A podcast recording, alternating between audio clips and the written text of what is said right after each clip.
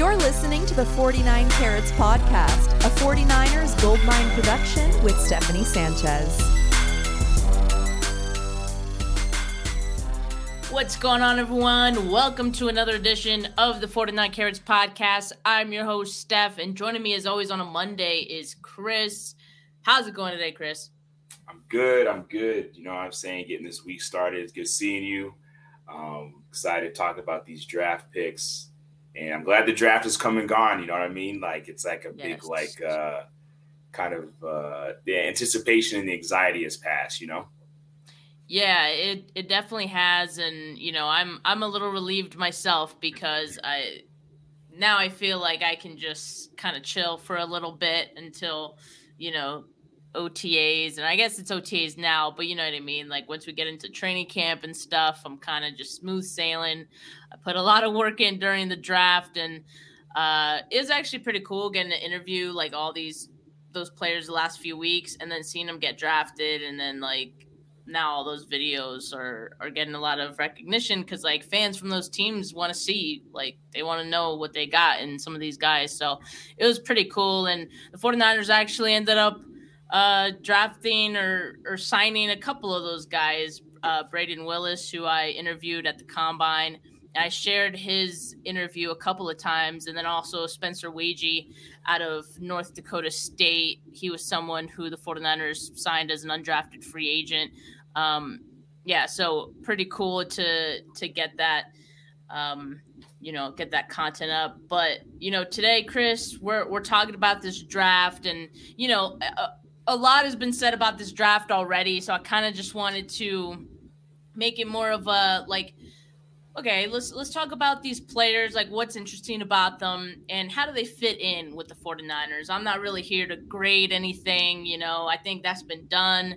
Uh I think, you know, we feel how we feel about the kicker situation, whether you like that pick or not, it's like, okay, whatever.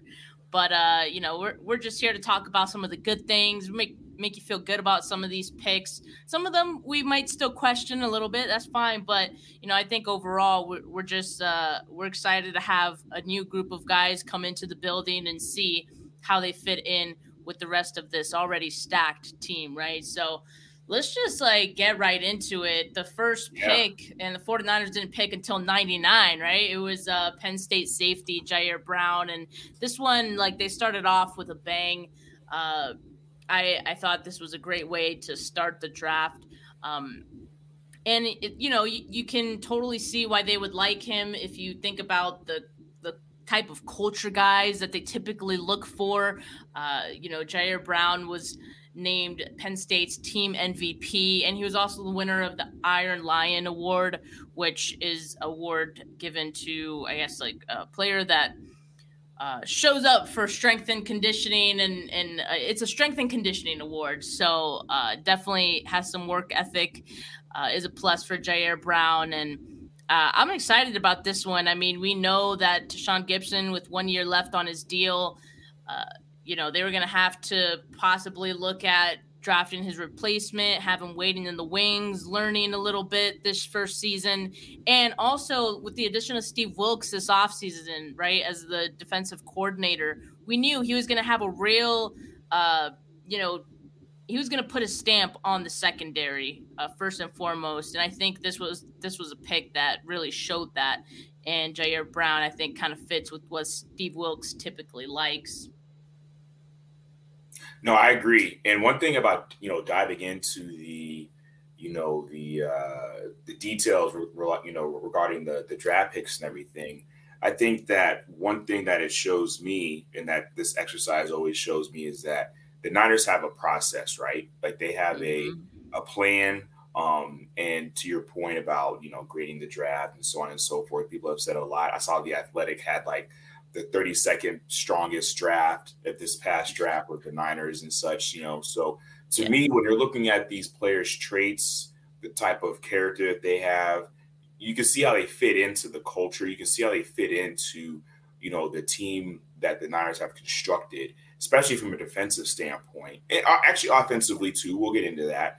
But um considering the success that the Niners have had over the last, you know, four or five years in particular um, during the uh, Shanahan and Lynch regime, um, it makes sense. You you can see that these are like Niner guys, right? And yeah. it also shows to me that they have they have um, confidence in their in their plan from a scouting standpoint to a coaching standpoint and the type of player that they want to look at standpoint. So all that put together, to me, it kind of you know while while the Niners may not have had like the sexiest picks, I mean they didn't have a first, they didn't have a second. They're at the end of the third, you know, until they moved up for Brown.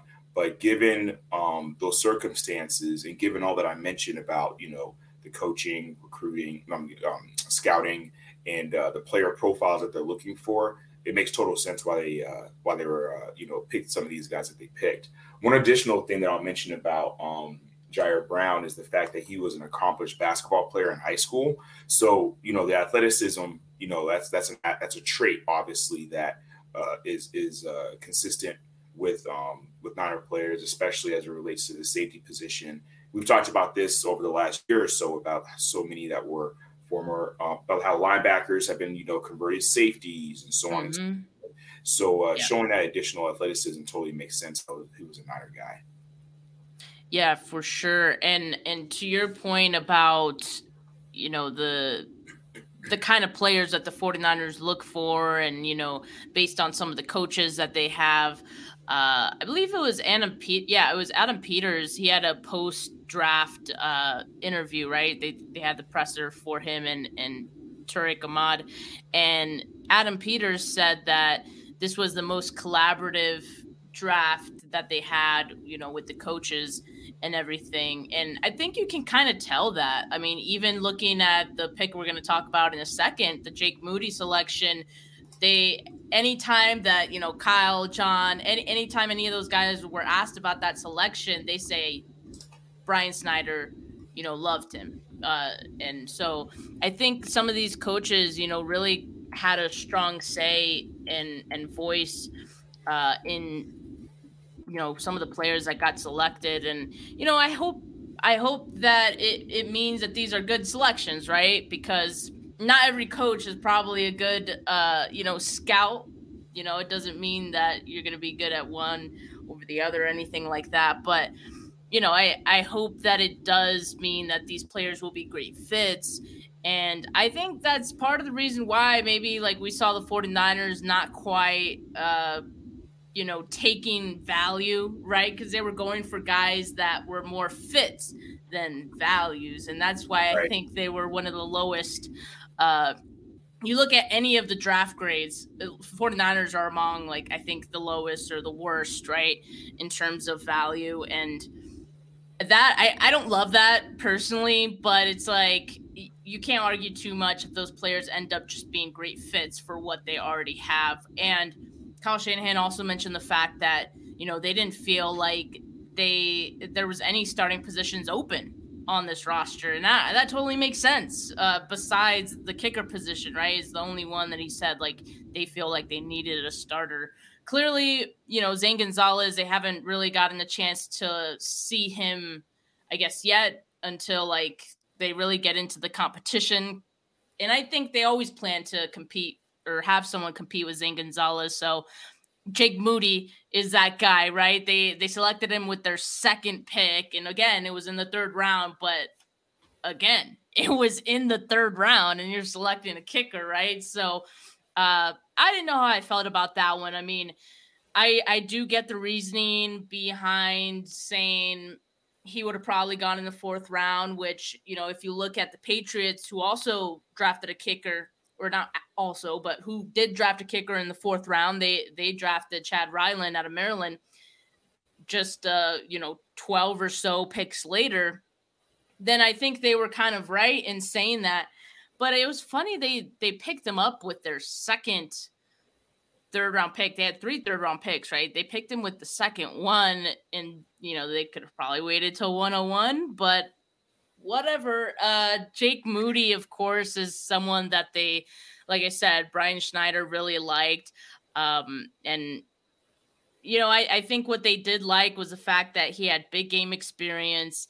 He had all types of weather experience. You know, k- kicking in Michigan, you you deal with snow, rain, sleet, and snow, all of it, right? And and definitely Moody had that experience and kicking well in those conditions. So, uh, you know, I I could see why they would like him out of all of the other kickers. Um, but again, you know, the value comes into question, and I think that's totally fair. Now, if Jake Moody ends up being, you know, uh, one of the top kickers in the league, then I don't think in a few years we we care that he was drafted in the third round. We'll we'll probably just laugh about it. But even still, um, you know, it, it made for an interesting pick and an interesting day two for the 49ers.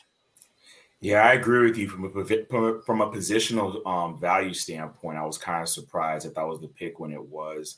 I mean, obviously, you know, expresses that that was their guy. That's who they wanted. Um, personally, I think that you know, again, there are pros and cons with all of these picks, right? If, if Moody hits, then you know that's great, obviously, you know, in hindsight. But you know, you know, given Zane Gonzalez or any other kicker for that matter that was in the draft, whether you got them later in later rounds or they were undrafted, um, I this is gonna sound funny, but I I don't necessarily need to have Justin Tucker, right? I just need someone that's reliable. And and what is the I need Justin Tucker. I'm sorry, but I need Justin. Justin Tucker. I, I he needs to be at that level. If you're drafting a kicker oh, in the right. third round, he better be like Justin oh, Tucker level. oh, without a doubt. No, no, you're, you're right in that respect. Yeah, I was just saying, like, um, in general, right? Like they wanted to go after they they were afraid that the best kicker in the draft wouldn't be there, so yeah. that's why they went and got him when they got him.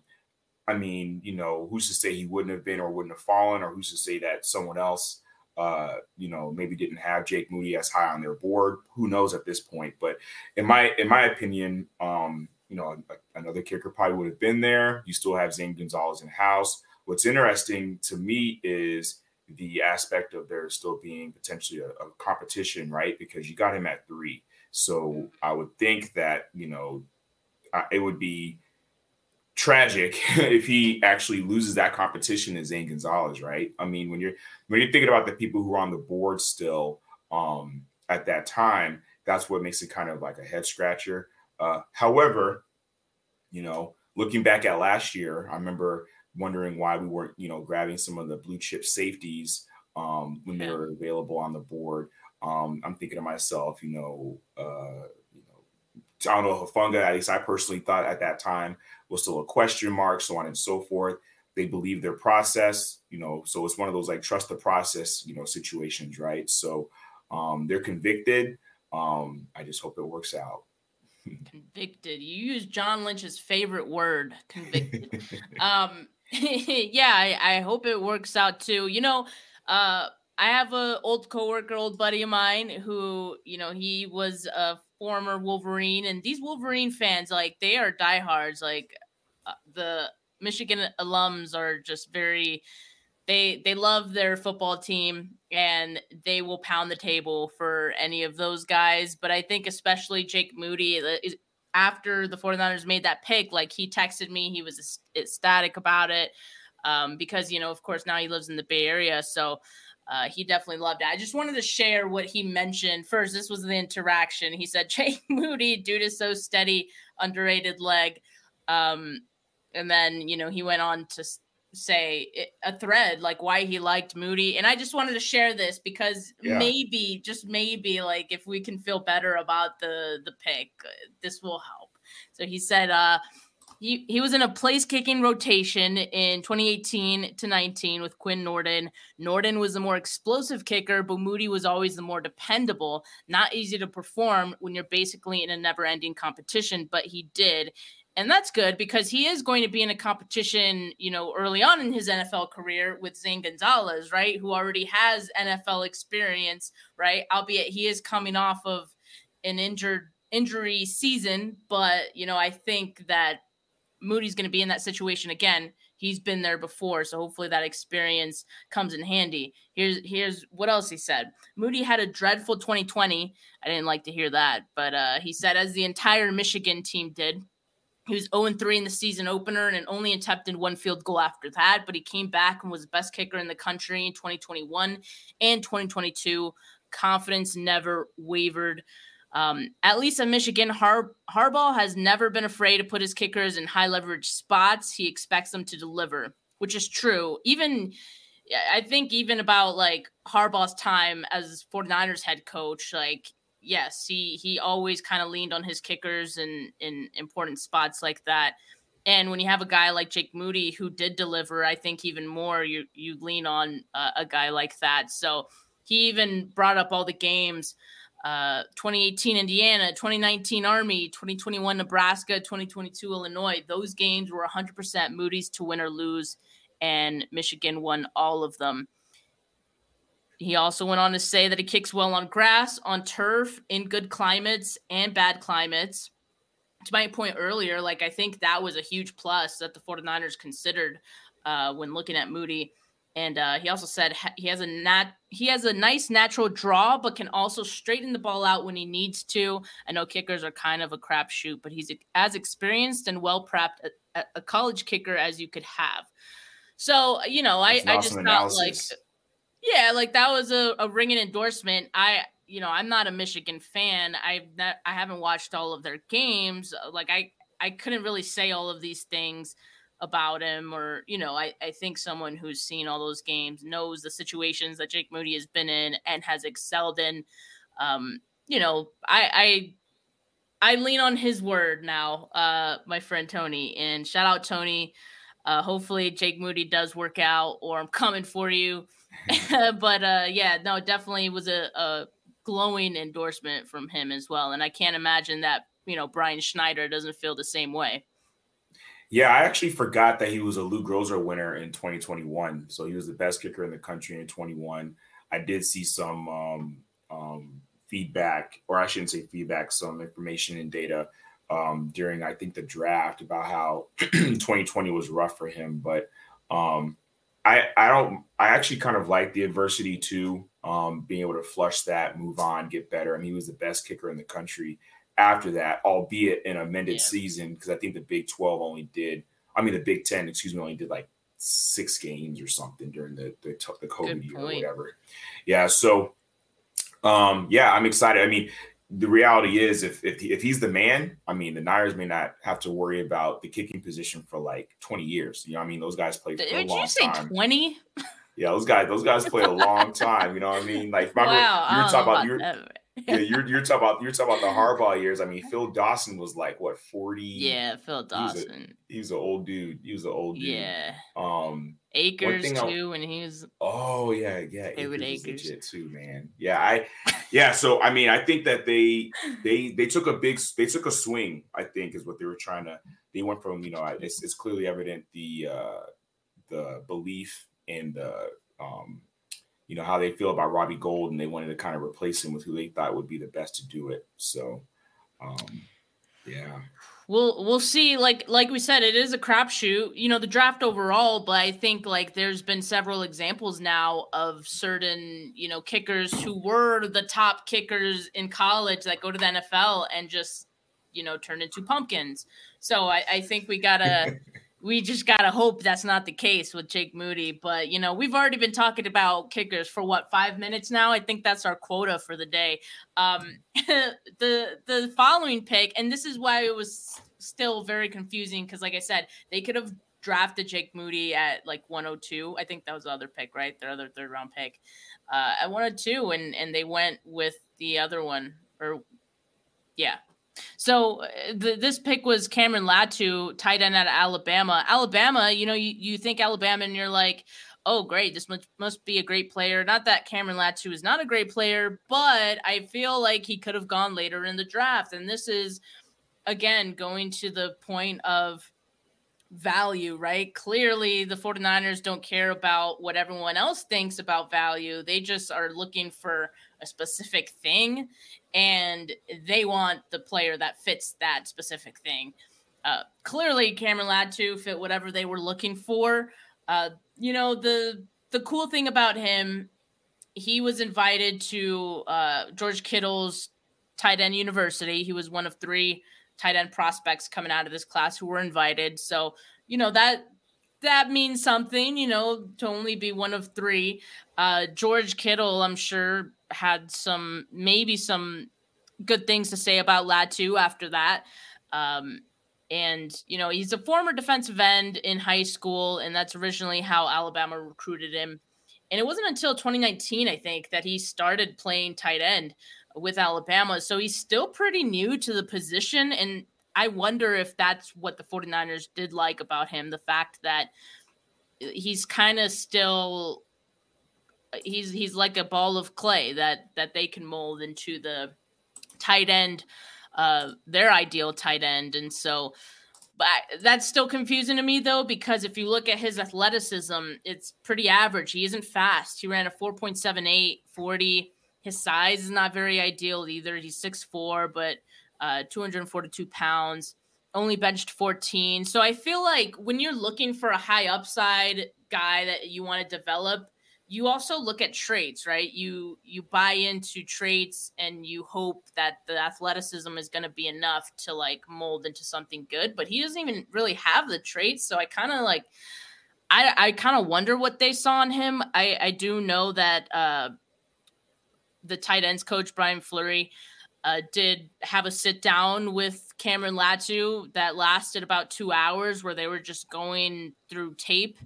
Um, and I don't know, maybe there was a lot of uh, must have left a really big impression on Brian Fleury if uh, you know they felt like Cameron Latu had to be the pick. It, going back again to the fact that Adam Peter is saying this was the most collaborative uh, draft that they've had with their coaches. Maybe that was a guy that Brian Fleury was, you know, hitting the table for Cameron Latu, so they felt like they needed to get him. Not sure. Not sure what the plan is for him either. I mean, I, I know some people have said that he's uh, an average blocker. You know, he's not known for his blocking. I don't know about that. Like I was looking at, um, uh, I was watching one game, and you know, yes, it was just one game. I'll have to watch more, but he looked like a pretty fine blocker to me. Uh, so I'm not sure. I, I, but again, I'm I'm not sure what the the plan or the role is going to be for him uh, going forward.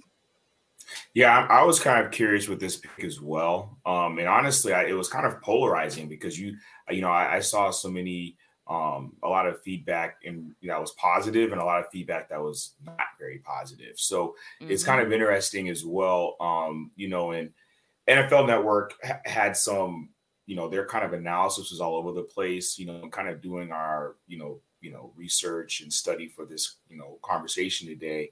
Um, I usually utilize some some different sources, but um, it's interesting because you know NFL Network says you know he has some pretty solid pop and contact as a blocker. However, you know needs to work on bodying and walling off coverage. So I get the impression that as a weakness that last part was. So I got the impression that you know the blocking was seen as being like a strength.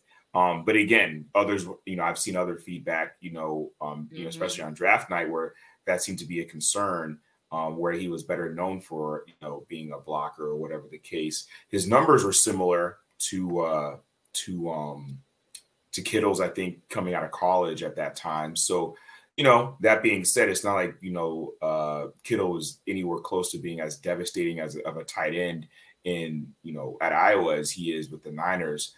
It's so it remains to be seen, as you have said already, that you know you kind of want to see what his role is going to be. Um, getting a tight end, especially the first one that you're, you know, bringing into your draft class, I still am, you know, looking for that other. I'm not going to say George Kittle, but you know, devastating dual threat kind of tight end, right? Like yeah. I was thinking that would be like a, a, profile that was kind of stronger in regard to, you know, being, you know, um, you know, you know, a stronger pass, pass catcher. catcher. Yeah, exactly. Yeah, they, and then also I was like in this class. Yeah, so again, you know, this gives the impression that this is one of, you know, their guys, if you will, that they mm-hmm. identified mm-hmm. as being that fits their traits. Um, and if he can develop in a way that, again, George Kittle might be a, a an anomaly or a unicorn, but if they could develop him um, to be a better, um, a stronger pass catcher, and you know, he's got Kittle that to you know work alongside him as well, and you know, you know, get polished as a blocker and such, he may be all right. But I wasn't super excited. I'm I'm still looking and, and, and hoping and dreaming for you know those two tight end sets where you have two you know true threats to to you know going into to a pattern or at least to to to to threaten the defense with the threat of you know catching the ball and such as well as the other positions on the field. So we'll see. I'll be I will really be closely following um um Cameron Latu um throughout like training camp and especially in preseason as well. Yeah, uh, career stats in Alabama 56 receptions, 787 yards, 14.1 yards per uh, catch, uh, 12 touchdowns. Um, it, he wasn't the first option in you know that Alabama offense, which you can look as a good thing or a bad thing. You know, I, I kind of see it as like a good thing because you know he wasn't getting the ball that often, and you know he still had a pretty decent uh, role on on the offense. I mean, yeah, he had a great you know uh, quarterback who who just went uh, in the first. Yeah, he was the first pick in in the draft, so. Uh, we'll see how he does with the 49ers. But again, like I don't think clearly they're they're not looking for someone who's going to contribute like right yeah. away. And they which don't need to because they do have George Kittle. But sure. yeah. Sure. Yeah, which is interesting. You go, you go ahead and talk about the comment. No, to the, to the point here by Great One uh, seven six five. We don't need another Kittle. We just need a tight end that plays better than Dwelley and Woerner to accommodate Kittle.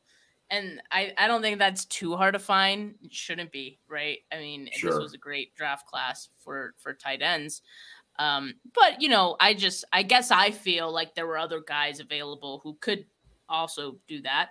Could have probably been better than Latu, who could have Latu could have, in my opinion, I think he would have been there in the fifth round or, or later. I thought it was interesting that clearly they had a third round grade on him. That's right. uh, that was surprising to me. But yeah, we'll, the one we'll final thing I'll say. Out. Yeah, the one final thing I'll say about him is too um, is the fact that given everything we've said already, and then uh, conceivably being in the Alabama offense, you know, when you're when you're playing on a team that's stacked with like five stars on the line, um, there's obviously excellent coaching, um, running backs, you know, other receivers and such. Even in, in that kind of offense, he still wasn't like overly impressive, if that makes sense. That's kind of that. I mean, that could be a sometimes playing with Alabama is a positive, sometimes it's a detriment, right? Because it's yeah. like you get the whole aspect of, oh, well, you were at Alabama, so of course it was easier. But that being said, like, you know, um, you know, I, I just want to kind of see you know how much of that was created by his own kind of talent or the system around him. So we'll we'll just have to wait and see. Yeah. Yep. That we will. I'll definitely keep an eye on that come training camp. Uh, but the following pick, and and now we're we're going into their day three picks. Day three, I thought was great. Like it, it was awesome. It made me feel a lot better after you know day day two and and their picks there. Um, you know, aside from Ji'Ayir Brown, who I, you know I liked that pick a lot, uh, but Daryl Luter, uh, cornerback, they needed to find corners in this draft. You know, we've been saying they need corner depth, and they found it in Daryl Darrell Luter. Sorry, um, he's a long-armed corner. And he's strong. Uh, and Adam Peters, you know, pointed out the fact that he was the most mature guy that they had met in the process, and they had a top 30 visit with him. They pointed out the fact that he's married. You know, like clearly these things like sure. mean a lot to this mm-hmm. team mm-hmm. and just like the culture fit. I, I think uh, Adam Peters was asked about that after. Like, is that kind of something that you look for? Uh, you know, if they're married or like, you know, mature. But I mean, he he pretty much said like in their experience, those guys have, you know, kind of uh, been more, uh, I guess, I, I forget what he what his actual answers uh, was, kind but spoke to the maturity piece. Yeah, yeah. So clearly left a strong impression um, on this team. I mean, they also mentioned the fact that at the Senior Bowl, I think we talked about it before. The Senior Bowl is definitely like their their hub for finding guys. A lot of the guys that they they like end up being you know good contributors in the Senior Bowl. You think about when they drafted Deebo. Uh, I believe they they coached Deebo in the Senior Bowl. Yeah, coaching staff. Uh, yeah. So I, I, think they they hold the Senior Bowl to a pretty like high uh, standard in in looking for guys, and and so definitely a Darrell Luter was someone who stood out to them. in that process and th- throughout that week. Um, and yeah, I-, I saw it too. Like he's in his one on ones, he's aggressive. Uh, he's very disruptive against receivers. And he had a great 2021. He led the team in interceptions, also led the team in pass breakups with 10.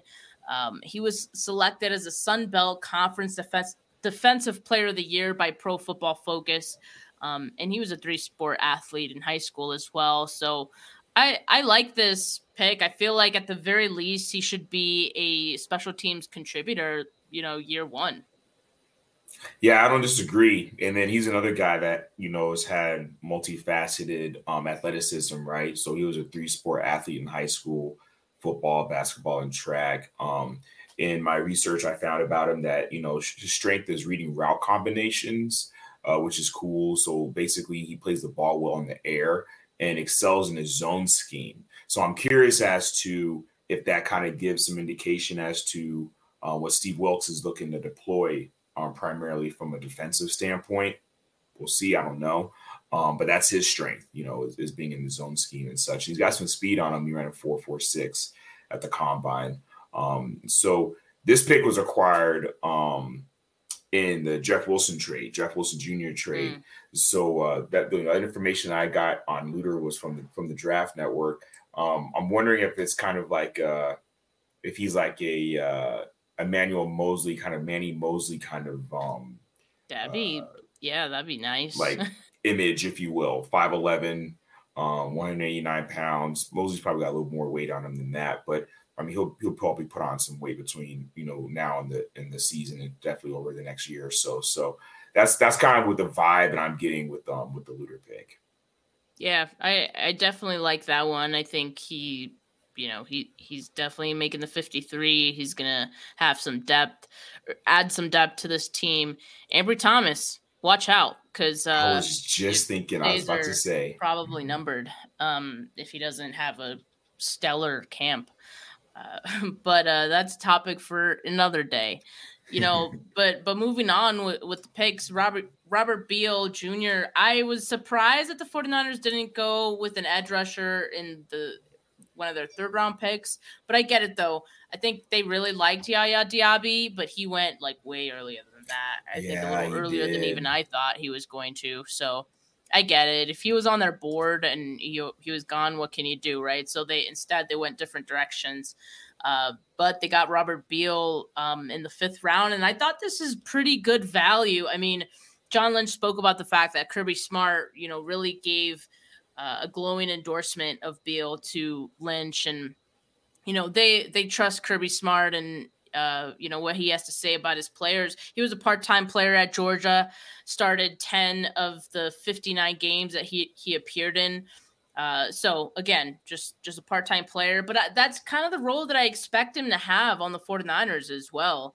Uh, and I think that works for him. He's going to be, I think, a situational pass rusher and he brings speed, most importantly 4.47 40, 34 in charms.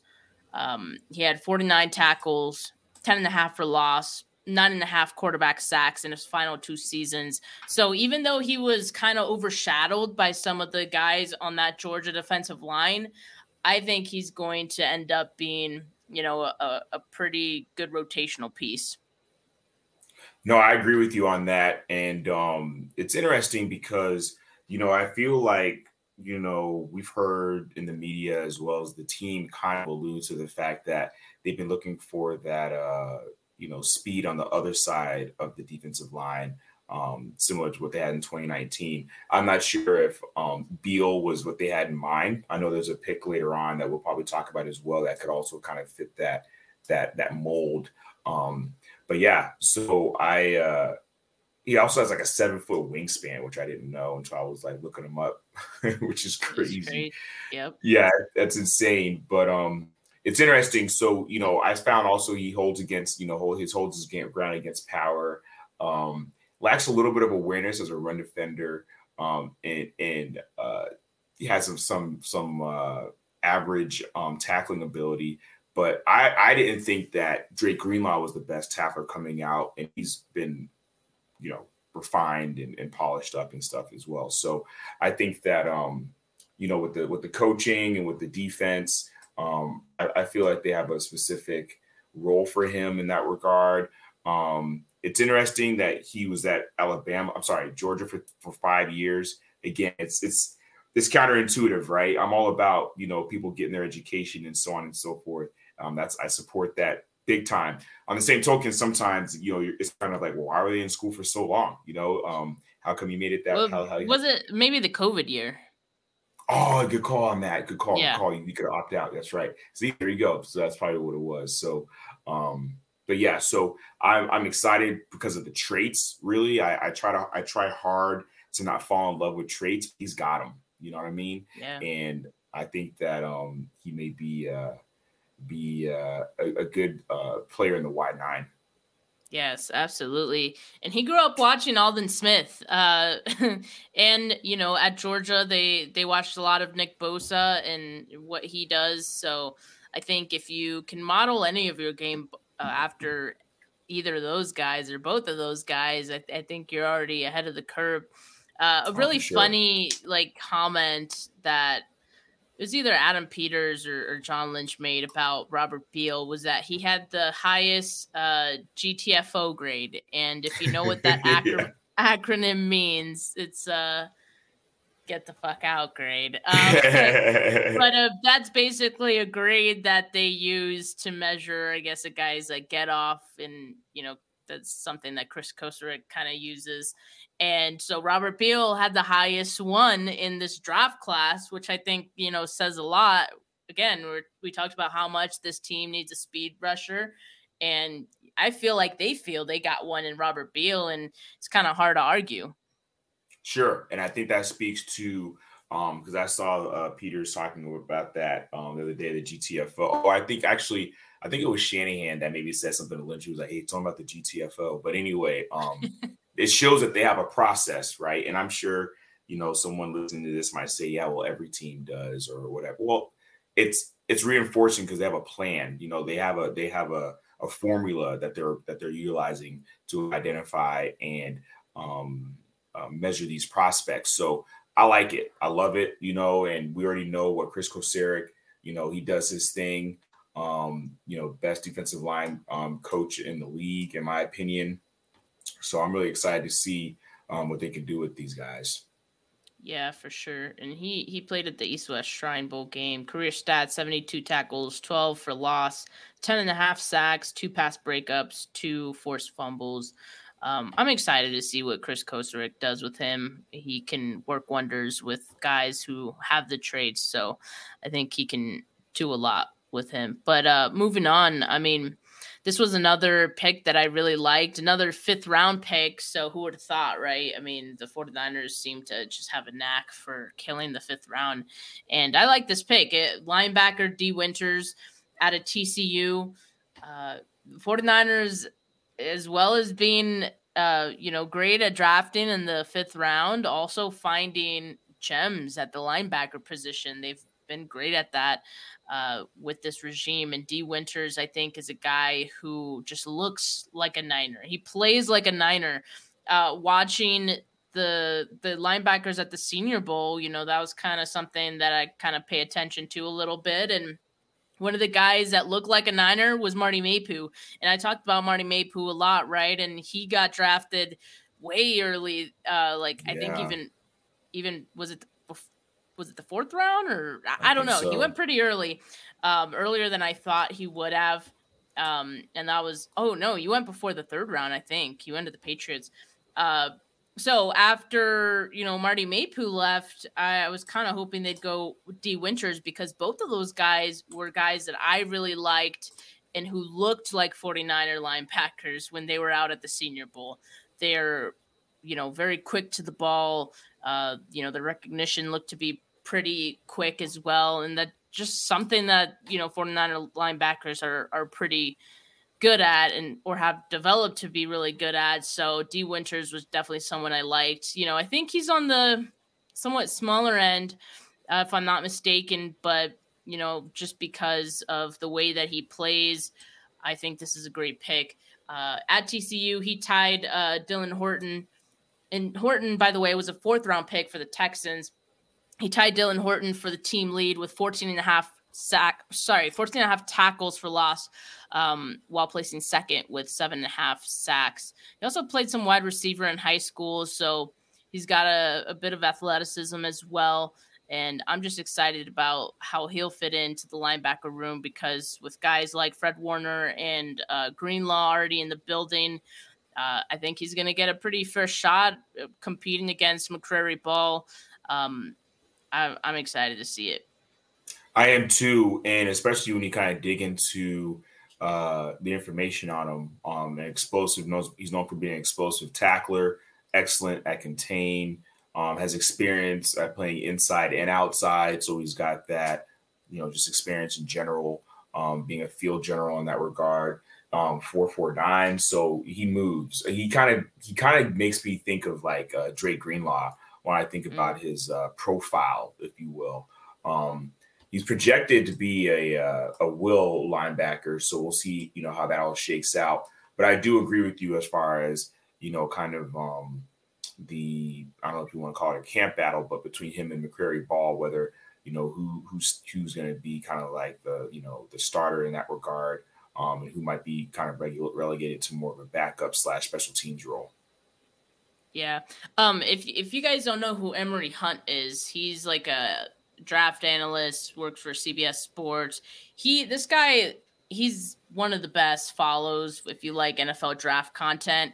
And so he had a draft guide and he actually had Dee Winters as his top uh, will linebacker, if you could believe it, ahead of Marte Mapu, ahead of other guys like uh, Jalen Graham. He actually had as his number five ranked. Uh, will we'll talk mm. about it. but Dorian Williams was another linebacker that I, I saw a lot of 49er fans mention. Uh, he was higher than him. Henry To'oTo'o, he was higher than. So top ranked uh, will linebacker. Let me just uh, you know kind of relay some of the things that he said of Dee Winters, versatile player who I believe can play all three linebacker spots, top notch athleticism, explosiveness, and fluidity within his approach. Good football IQ versus the run game able to trust what he sees and then assertively gets downhill to get there. Again, like I, I feel like I'm describing a 49ers linebacker. You know what I mean? Like that's just how 49ers linebackers plays. And so I, I really feel like he he fits into what they typically like and and I think he's going to fit in awesome with, with this group. Um, I'm really excited about it. So Dee Winters, I think, is going to be potentially a diamond in the rough for this team But let's look at the seventh round selections. The 49ers had three seventh round picks, right? Uh, and, you know, I, I said it before the draft, you know, that I feel like if the 49ers wanted to double dip on any position, they could go edge because it was a deep edge class. They could go corner because it was a deep corner class, or they could double dip on tight ends. Very deep tight end class, right? And obviously, uh, we kind of felt it was a need in terms of their depth. And I've mentioned Brayden Willis several times. If you guys, you know, have seen any of my videos, if you guys seen me on other people's channels and they asked me like who do you think could could the 49ers draft out of these group of top 30 visits or these group of guys, I always said Brayden Willis. He's always someone I mention. Um, and because at the combine, I, I'll bring it up again. He said, I love them, they love me. You know, so I kind of latched onto those words and it turns out they did love him. John Lynch said that they had a fifth round grade on him. And so the fact that he was still there for for him for them uh, in the seventh round, they're like, we got to get him. So that's kind of what prompted them getting two tight ends. For them, that was great value. Uh, and I think it's great value as well because I was kind of thinking he'd go in that fifth round range uh, too. So Brayden Willis, I'm kind of excited about that one. In 2022, it, that was his first year as a full time starter at Oklahoma, and he had seven touchdowns on 39 receptions. That's a pretty good, um, pretty good fraction there. I don't know if you guys are good at fractions or percentages, but that's a that's a pretty favorable number. Seven touchdowns on 39 catches, like that's crazy. And his seven touchdowns led the team that season. Uh, he was also one of three recipients of Oklahoma's Don Key Award, which you know is to recognize excellence on and off the field. So obviously a guy with great you know character we talk about the the culture fit right you know these are kind of the guys that 49ers look for um and I, I think he's going to fit in really well with uh, what the 49ers do. He you can kind of line him up anywhere, H back, you know, uh, in line you know, he he could do a lot of different things, and I'm excited to see what the 49ers do with him. Honestly, I feel like he's a better tight end than Cameron Latu, but uh, I don't know. Maybe I'm missing something with the Latu thing, and maybe I know something the 49ers don't. Who knows? Uh, but as of right now, that's that's my assessment of you know the two tight ends that they picked. Yeah, the vibe I'm getting from Brayden Willis is potentially like red zone threat, red zone target, um, you know, chain mover uh, you know, with those uh, statistics that he has and the success that he's had um, in that short yardage game, um, you know, with strong hands and such, like, you know, that's I love that. You know, what George Kittle provides, you know, being able to basically take it to the house on almost any given play, that's amazing, right? But as a tight end, what I want you to be, you know, what my dream tight end is someone that can block, great in pass protection, gives the threat of being a, um, you know, uh, a pass catcher. Um, and that, I kind of see that in Brayden Willis, honestly. Mm-hmm. Um, you know, he's he's noted at having run after the catch um, toughness as well. Um, what was interesting, and this is again, NFL.com's got some interesting um, analyses in comparison to some of the other uh, sites I like to look at. But they said a high percentage of his catches came with nobody around him in space. Now, I, I mean, obviously they wrote that for a reason, but I've seen some of his games and I did I didn't necessarily agree with that. Um, but then also again, right? It, it's is that is that an issue? Is it was he was it because he was open? Is it because of the scheme? Um, I don't necessarily see that as a negative. Um, you know, so I guess maybe that's what they're speaking to is that I think a better way of articulating it that is uh, maybe they like to see a little more about his uh, contested catch ability. I like that better, right? Because yeah, how many how many 49ers players um, are, are, catching balls with nobody around them, you know? So that doesn't make that, that doesn't make you know Brandon Aiyuk or Deebo any less of a you know you know good pass catcher. So at any rate, I am really excited about Brayden Willis. To be honest, um, I'm a little more ha- hype about him than Latu. Um, not to knock him, but I you know that, that's just my my perspective um, right now. So this is what Emory Hunt had to say about uh, Brayden Willis in his draft guide. Uh, he's an above average receiver in the short to intermediate area of the field.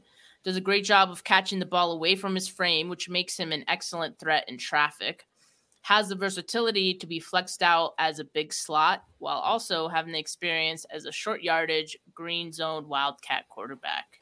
Yeah, there, there's a few times at Oklahoma he they had him back there as a wildcat quarterback. So, uh, you know, they, they can mix it up with him.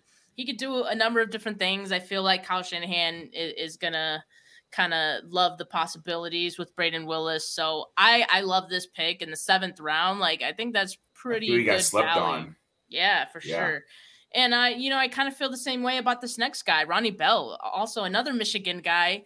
Clearly, they love their Michigan guys. Um, which is is kind of funny. I wonder how Jed York feels about that. Like, just like all the all the Harbaugh guys, um, you know, becoming great players in the NFL.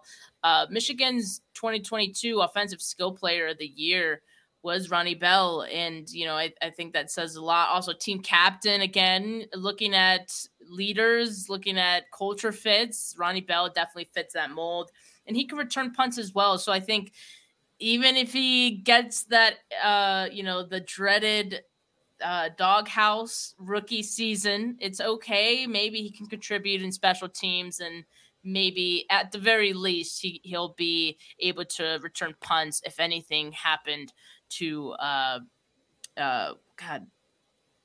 My mind is blanking. What what is his name? It's uh the the receiver that was in the doghouse no, the a returner, a return guy.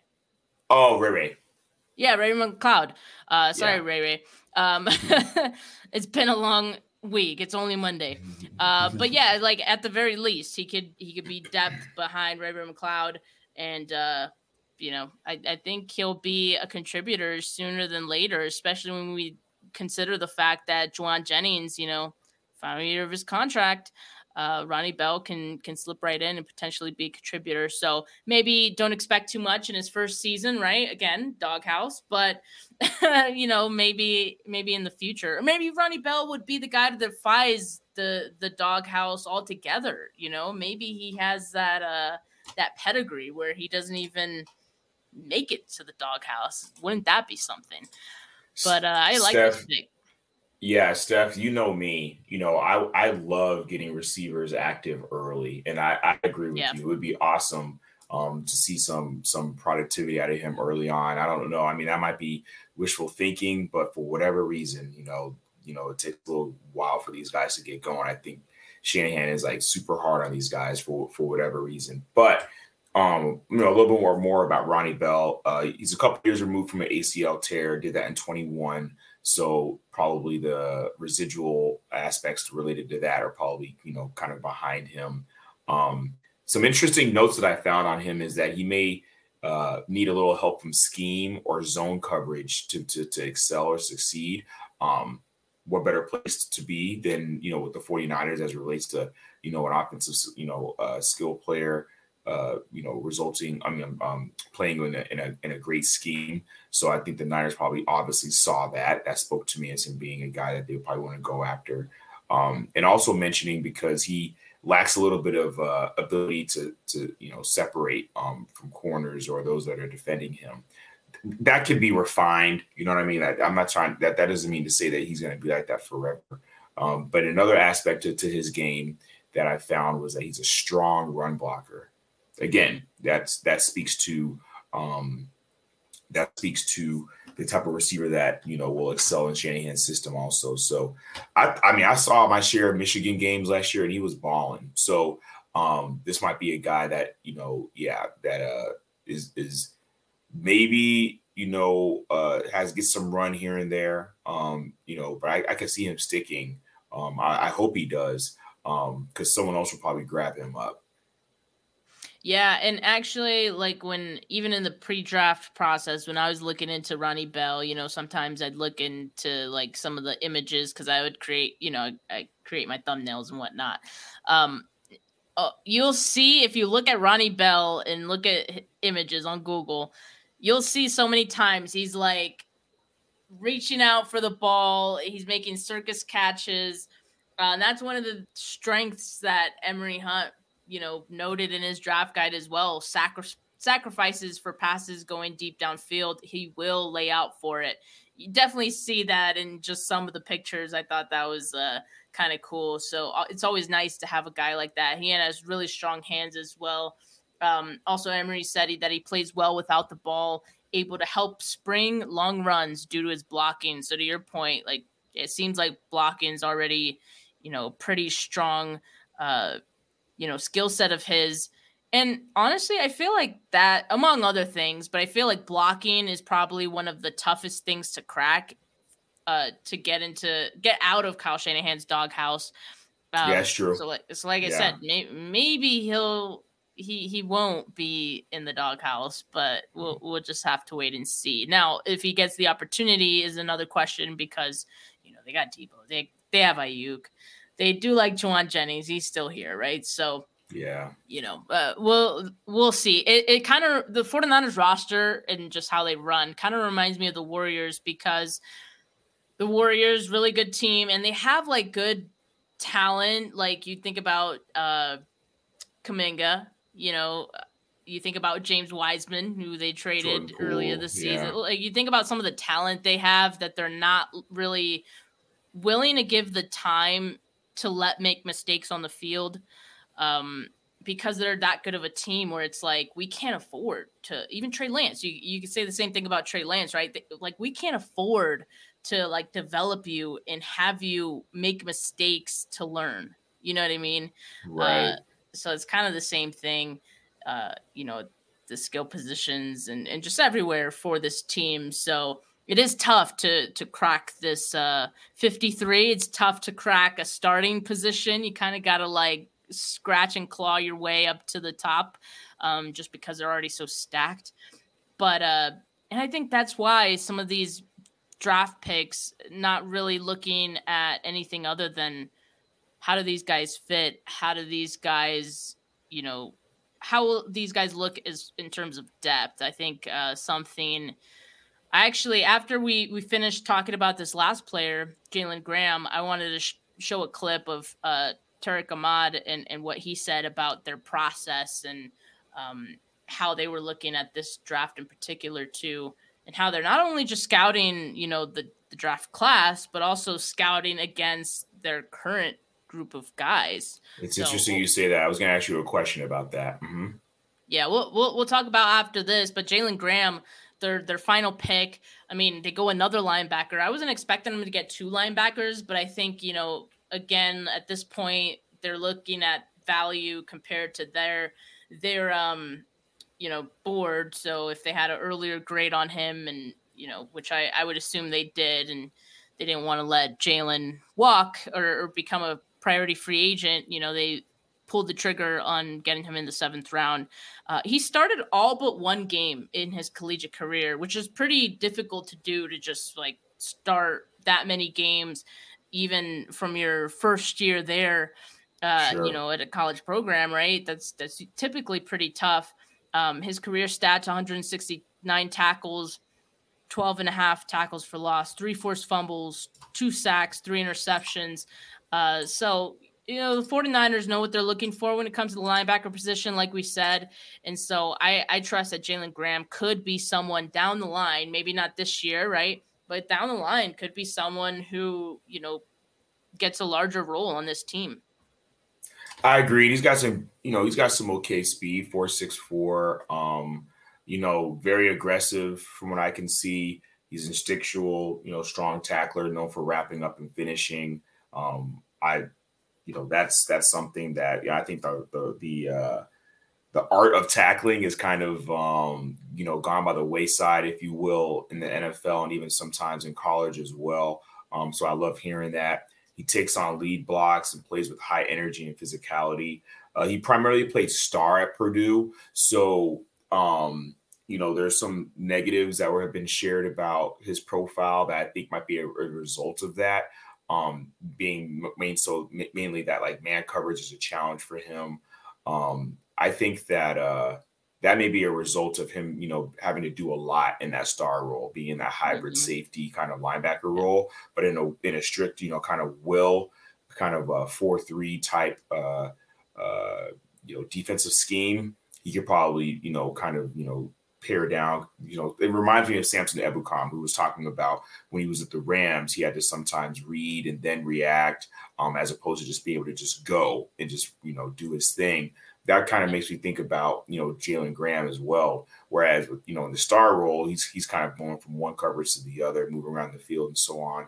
Those responsibilities are different, so that might be where I you know um, I'm obviously making assumptions, but I, I, feel like that might be kind of why some of the challenges that he had with man coverage may have presented themselves. Uh, but as a will linebacker, uh, I feel like you know he'd be able to kind of hone his uh, skill set and his traits to be more effective in, in more specific um, aspects. So I'm excited about him as well. I was going to ask you, you spoke to that, to this, but I was going to ask you as well, like if you thought that it was kind of interesting taking the multiple linebackers in the draft um, in comparison to not taking a lineman at all. I mean, they they mm. they they uh, they signed you know a few as undrafted free agents, but um, to me that spoke to from the lineman perspective on its own that spoke to the the belief and the uh, confidence that they have in the offensive line, everyone that they have in house, and I'm sure they're going to still pick up some guys. I mean, they haven't gotten to the 90 yet.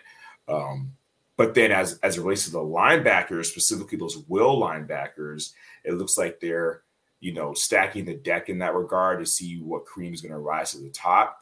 Um, as it relates to kind of like the self scouting with with McCrary Ball, I was thinking, you know, he was the uh, presumed, if you will, you know, leader in that room, which he still very well may be. I don't yeah. know, but um, but it's evident that they're they're they're, they're still trying to see uh, if they can get better even than what they already have. Yeah, I mean, yeah, they get kind of greedy with with the linebackers, which is not a bad thing. I mean, you think about this regime; they've they've even had to go as far as trading some linebackers in the past because they looked so good in uh, in training camp or like in the preseason, uh, and you know they kind of get a, a, little greedy, but you know they also develop some of these guys into starters, eventual starters. You think about uh, Azeez, you know, undrafted, an undrafted, yeah, undrafted guy, mm-hmm. and so I think they they know that they can develop these guys, and clearly they're looking for something specific. Usually, a guy who has safety linebacker experience, like we've talked about, mm-hmm. and they kind of go from there. And they feel like if you just have these traits and, and this experience, we can do something with that, and we could turn you into you know X kind of player. So, uh, you know, they've had success with it. Uh, I'm not mad at it at all. You know, I I feel like Jalen Graham maybe if, if he doesn't shine too much, you know, that's always the risk that if they look too good in the preseason, you can't stash him in your practice squad. He's going to get swooped, right? Uh, so I think in the past, it's why they've had to just kind of trade some guys just so they don't get anything uh, for the player. But you know, I I'm not mad at it. You know, linebacker as well is a position that they've dealt with injuries with. So to your point, you know, I do think they have a lot of clearly a lot of faith in their offensive line, their starting offensive line. McCol- Colton McKivitz, I think, is going to be that guy. I mean, John Lynch also mentioned Matt Pryor, who was one of their free agency pickups. Uh, they have a lot of faith in him as well. So uh, this is a, actually a great segue into, um, you know, Tariq Ahmad's comment because it it went along with what John Lynch said when he was asked, "Well, why didn't you guys like get an offensive lineman?" Uh, pretty much because the guys who were in this draft, like they didn't feel like they were better than what they currently already have. So here's what uh Ahmad said. Let me turn it up. We're evaluating everyone through the fall as if we're starting from scratch to get the value exactly correct. As we talk about the players as we go in the winter and then during the April meetings, we, we compare them to the guys on our roster and how they would fit in. Um, so initially, it doesn't change at all, but then we have to be able to clearly communicate what their exact value is a little bit later in the process. So yeah, pretty much like that's that's their process. Like first, they look at the entire draft class as a whole, they rank them, and then there's they get to that process where they have to compare their rankings to who they have currently on the roster. So I think like in that process is where they decide, oh, maybe we don't go that position here because none of these guys are available. And the 49ers didn't have a pick until the third round. So you're looking at some of the tackles or other offensive linemen who are available there. You know, those guys, I guess, kind of understandably aren't, you know, as good as what what they had, or that's how they felt clearly. To to that point, um, Steph, uh, it, yes, I agree with you. To that point, it also makes me think about the defensive line, right? I a lot of times, um, like there are other like you know, you know, you know, your colleagues, podcasters or analysts and such that really think that um when a player is drafted or whatever the case is really indicative or kind of tells a story as to what someone a, a team believes about their um uh, their team structure, what their needs are, and maybe that's true. I don't know. I think sometimes due to trades up, trade ups, trade downs, people that fall, like who's available when they, when it's time for you to pick, that's more telling because sometimes I mean, if, if that's the best person available and they're free falling, I'm gonna grab them even if I don't, you know, whatever. That being said, however, defensive line is another aspect, right? I was surprised um, that there wasn't, you know, another defensive lineman that was maybe taken in this draft. But that's that told me that they must have, you know, they just brought Kerry Hyder back. Obviously, Javon Hargrave. I'm talking about depth, right? I'm not looking. I'm not talking about drafting for a starter day one. Um, obviously, they feel good about um, Kerry Hyder's presence. Maybe they feel good about Kalia Davis's, um, you know, rehab and what he showed the last, I think, like two or three games of last year's when he was practicing. He couldn't hit the field because they didn't activate him. But um, that is something else that you know we didn't speak about just yet. But and also I haven't really heard many people talk about. Um, to me, that that gives me the impression that they're okay with where they're at uh, from a defensive tackle standpoint as well. Um, even even though one could think that the Niners could have drafted a defensive tackle as a potential, you know, I don't want people to come for me, but like heir apparent to uh, uh, Arik Armstead, right? Because of his mm-hmm. contract and so on and so forth, and maybe because of the product productivity he had last year during the regular season. Granted, he was injured a lot, but didn't have any sacks. But at any rate, you get what I'm saying. So that being said, the fact that they didn't grab another D line, a D tackle, or like three tech or whatever, uh, that kind of speaks to me about that. That kind of tells the story to me that um, uh, maybe they're good with what's in house. Where in contrast, getting multiple linebackers, they're looking at maybe even getting stronger than what they already have in house.